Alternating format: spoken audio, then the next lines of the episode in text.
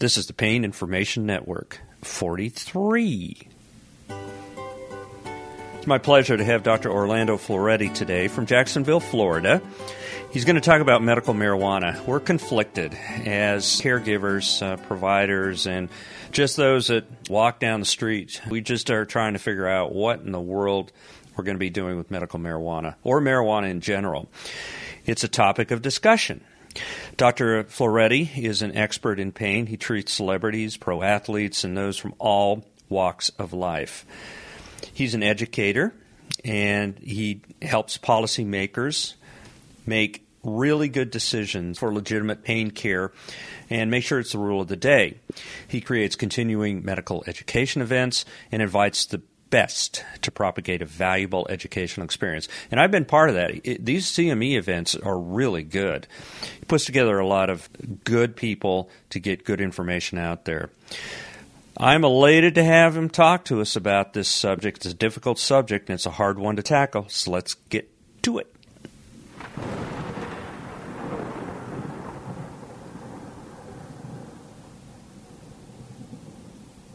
I have today Dr. Orlando Florete, very esteemed physician in Florida, who joins us at the American Society of Interventional Pain Physicians meeting, where we're talking about regenerative medicine. We're talking about endoscopic spine surgery for certain spinal conditions. And I'm involved with the controlled substance management course, where the topic of marijuana comes up. Now, Dr. Florete is a fine speaker. I just heard a fantastic lecture he gave, so I can't let him get out of here without talking a little bit about medical marijuana and marijuana in general. Tell us a little bit about yourself. Well, my name is uh, Orlando Florete Jr. I'm a board certified anesthesiologist and pain management specialist from Jacksonville, Florida. I actually went through medical training rather in a prolonged period of training because I did my medical degree in the Philippines, and then I did an internal medicine residency, followed by a cardiology fellowship. Then I decided I didn't like that. So I then went to the United States and underwent uh, training in anesthesiology at the University of Florida. Then did a critical care fellowship, and then had additional training in pain at the University of Kentucky and the University of Virginia. For the next four years, I did academic medicine, primarily doing pain management, anesthesia, and critical care. I didn't realize I cannot afford to pay my mortgage. So I went to private practice and I established the first interdisciplinary pain program in Jacksonville. I was the first board certified pain doc who did that, and it's called the Institute of Pain Management, and it has grown to the point that we now see between 3,500 to 4,000 patients a, a month and we treat across the board any type of chronic pain. It's a lot of patients. Uh, that's exhausting. Um, but I'm glad you helped so many, and uh, you have some real cutting edge thoughts. And so that takes us as a segue right into medical marijuana and marijuana in general. Let's start by talking not about philosophy or current legal standards or expectations for the future. But let's just say marijuana has gotten this medical spin. What does marijuana do that, that really helps people? Marijuana is a rather versatile plant or drug, whatever you want to, to look at it, because it covers a lot of it provides a lot of uh, relief for a significant number of conditions, such as, for example, it's an excellent medication for people who are nauseous. It's an excellent appetite stimulant. It allows people to gain weight. And of course, it is a very good medication for pain. It has been used also to help people with migraines, help people sleep, control their anxiety. In, in cancer patients, they not only help the, the above mentioned symptoms of nausea, loss of appetite, weight loss, but it's believed that it has also some anti tumor activities. Anti-tumor activities, yeah. I'm just starting to hear this stuff for the first time. It's it's very interesting. You know, the antiemetic or anti-nausea effects are are are well known. There's a drug right now we can get on the market called Marinol that kind of works, and it does have marijuana tendencies without the high. But enter marijuana and some rather liberal states that believe marijuana can treat everything from back pain to headaches to chest pain to myalgias. Take her away.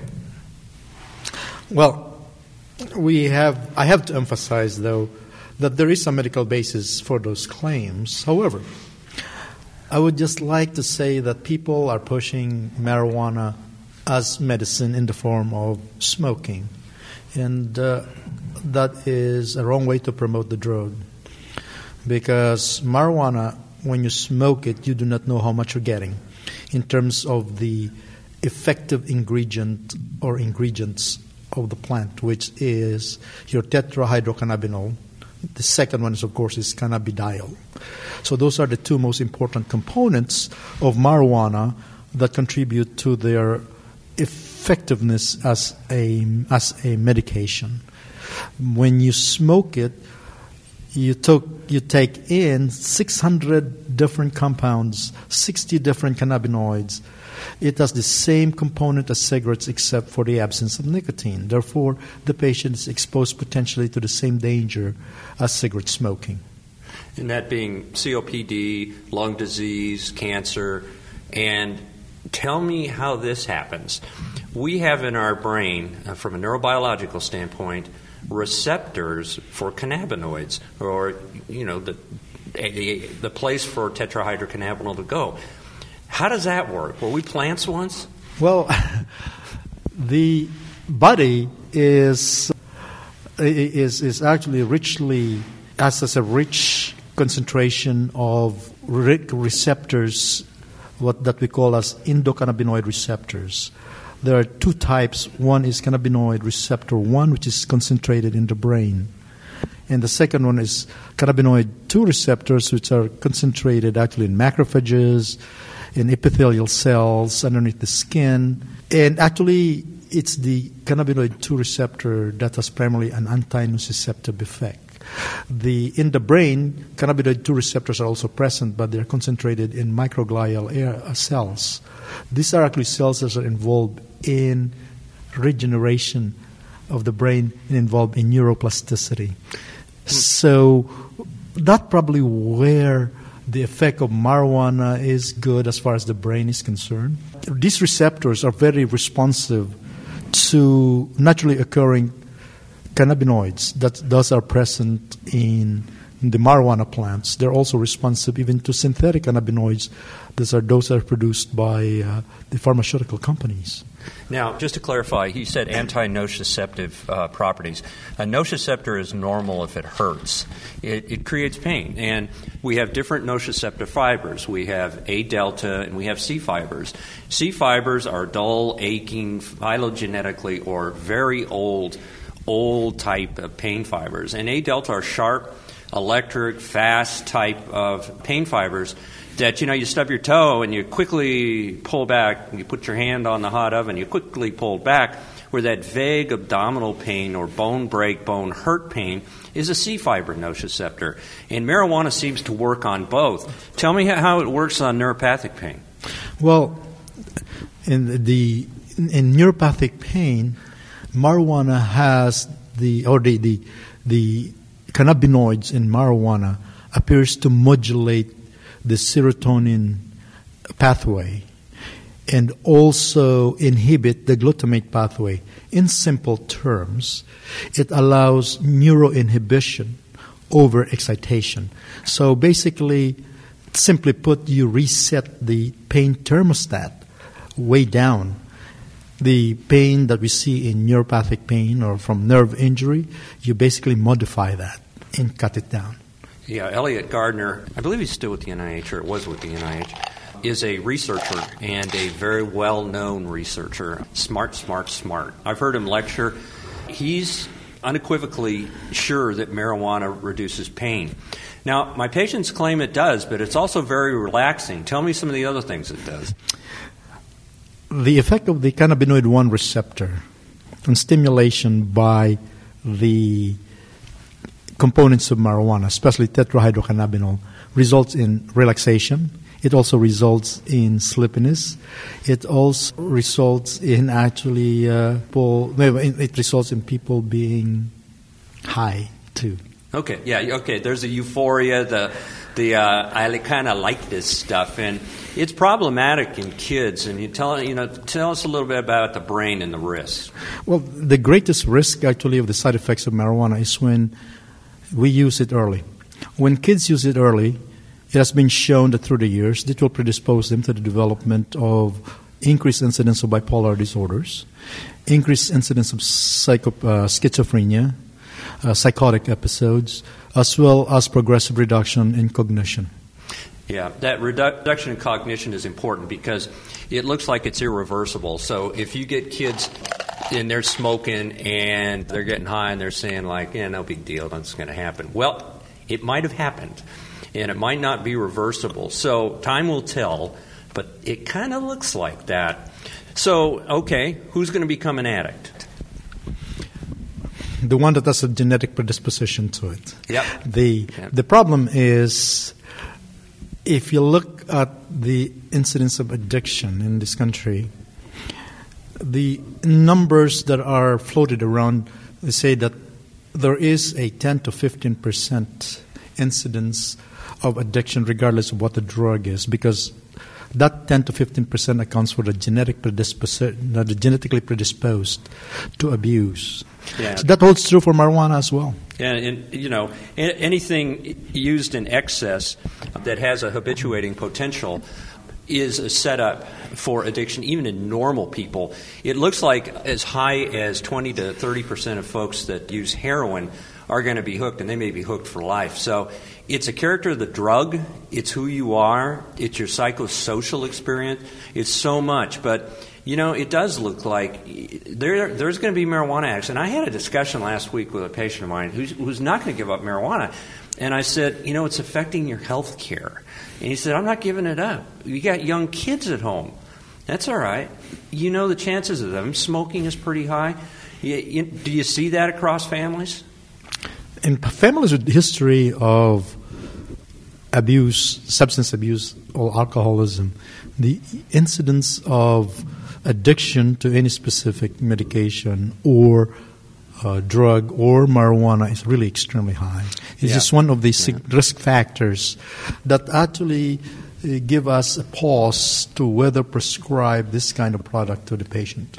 Yeah, if you have a offspring from an alcoholic, they're eight times as likely to become a uh, alcoholic themselves, and so you know there's this thing called a skip generation. Sometimes kids see what it did to their parents; they don't want anything to do with it. That's a good thing. So the generation skips, but that doesn't change the genetics for the next generation. Right, let's get into the real to the real meat here. So. What are we going to do in the future? I, is there is there a better way to do marijuana? Yes. Tetrahydrocannabinol is the most psychoactive component of marijuana. What it means is it is the one that causes the people to feel high. It alters reality. It alters sensory perception. It has its positive effects, of course, in terms of appetite stimulation, weight gain, anti-nausea effect. However, the more important component of marijuana that we should play focus on is the cannabidiol because it is the drug that is actually anti-THC. It's a blocker of THC, but in itself has a potent pain-killing effect. And it does not have the euphoria that you see with using THC. Therefore, to have a safe medical marijuana in place, the THC concentration should be low and the cannabidiol concentration should be high.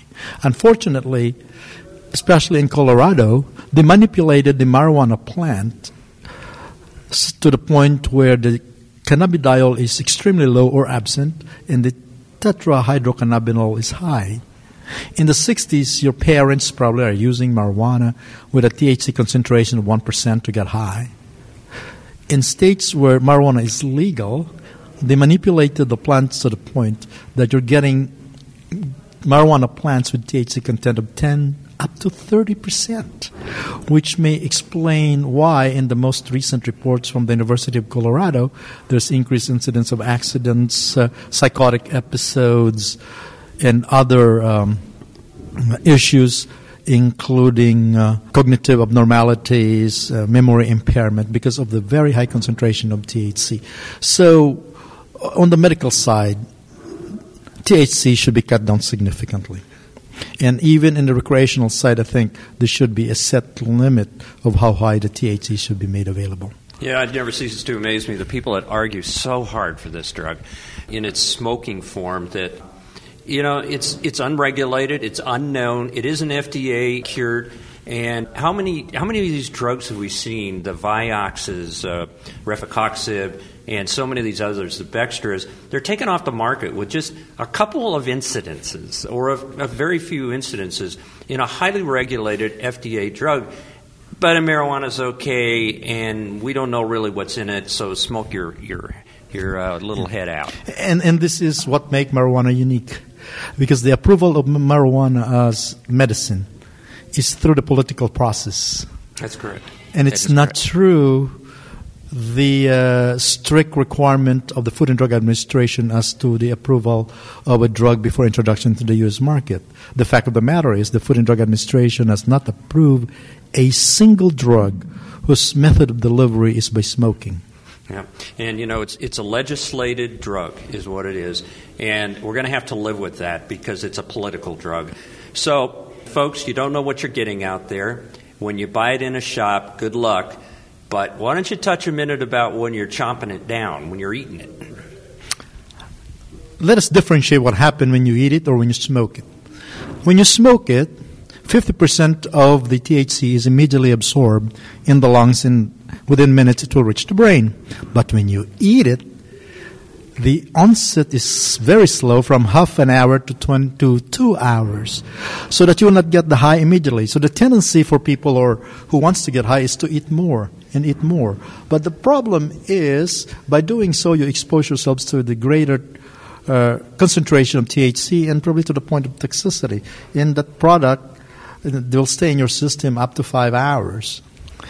So eating it as a means of getting high probably is a poorer choice than smoking it, nor for the method of delivery as a drug, since we do not know how much THC is in the food, just as like in smoking, it is also a poor choice of a delivery system for as a medication. Absorption is variable between everybody, but you know this this is going to bring one thing up marijuana is pretty safe. We're not seeing people drop like flies. With uh, heroin, they're just dropping like flies. Yeah, heroin's getting laced with fentanyl now, which, as I mentioned, is 100 times more potent than morphine. And that's a front row seat. Yeah, sure. The person that's buying the dime bag says, I got to get more of that. That was incredible. That's a great dealer. But all his dealer's doing is taking fentanyl, cutting it, and they're dying. Now, marijuana Tell us about that. Let me tell you about the safety of marijuana. As a medicine, marijuana is one of the safest, if not the safest, painkiller available. For the reason that there is no single reported uh, death associated with medical marijuana use. The deaths that has been reported is usually due to the combination of other drugs, including the presence of alcohol opioids, benzodiazepines, and other central nervous system depressants. Also, the side effects of the drug is very mild compared to the opioids and other drugs used for pain. Fact of the matter is, in 2014 alone, there were over 16,000 deaths associated with opioid overdose and zero death in marijuana. That makes that drug way much safer than uh, what is commercially available now. Uh, what do you think the future of this drug is going to be? What, what, where are we going forward? I am hopeful at the same time fearful. I'm hopeful because we know that marijuana, if regulated properly as a medicine, will be an extremely good drug to help a variety of medical conditions. Patients with chronic pain will benefit significantly from it. People with neurologic disorders and HIV disease and other forms of neuropathic pain will be greatly benefiting from this drug. However, what I'm afraid of, as what's happening in Canada, in the United Kingdom, and in Australia, as well as in parts of the country where medical marijuana is already legalized, smoking was allowed as a form of delivery. Edibles were allowed as a form of delivery. The problem with that is we are now deliver, uh, delivering a drug whereby we do not know the concentration of the drug. We do not know what other components are there. We need to create a system whereby we'll be able to allow the patient only to access marijuana product that contains only tetrahydrocannabinol and cannabidiol, but it should be that the THC will be much, much lower in concentration compared to the cannabidiol to prevent the people from getting the so-called euphoria, addiction, and dependence. I'm afraid uh, the cat's out of the bag that people are going to pretty much politically demand what they want, and they see the political will, will collapse, and they'll they'll get what they want, not what they need. So, you know, uh, do you have any closing comments? Well, and uh, I would just, I would just like to address for those physicians and healthcare providers out there who've been very anti-marijuana from the start. As I always say, the train already has left the station. If you're not on board on it, you're done. Yeah, you have to deal with it, and you have to deal it in your own way, what you think is right and proper. There is no correct answer. But what I would like to say is it has a role in medicine, but the role has, needs to be better defined. Very good. That, that was a fantastic discussion, and I really appreciate you coming on. And I, am gonna I'm gonna have you back. Sorry, I'm gonna have you back. You did too good a job. Thank you very much. Take care, buddy. So that was Dr. Florete. I told you he was good, and it was a really great talk we had with him on a very difficult subject. And medical marijuana, like you said, is here to stay. So we are going to have to deal with it. Leave your comments on paininformation.com. And we read them all. And go rate us and give us a review on iTunes. It really helps us rate and rank, and other people can find us. I appreciate all your input. What we need to do is just continue to move forward and do the right things for the right reasons. So we look forward to hearing from you.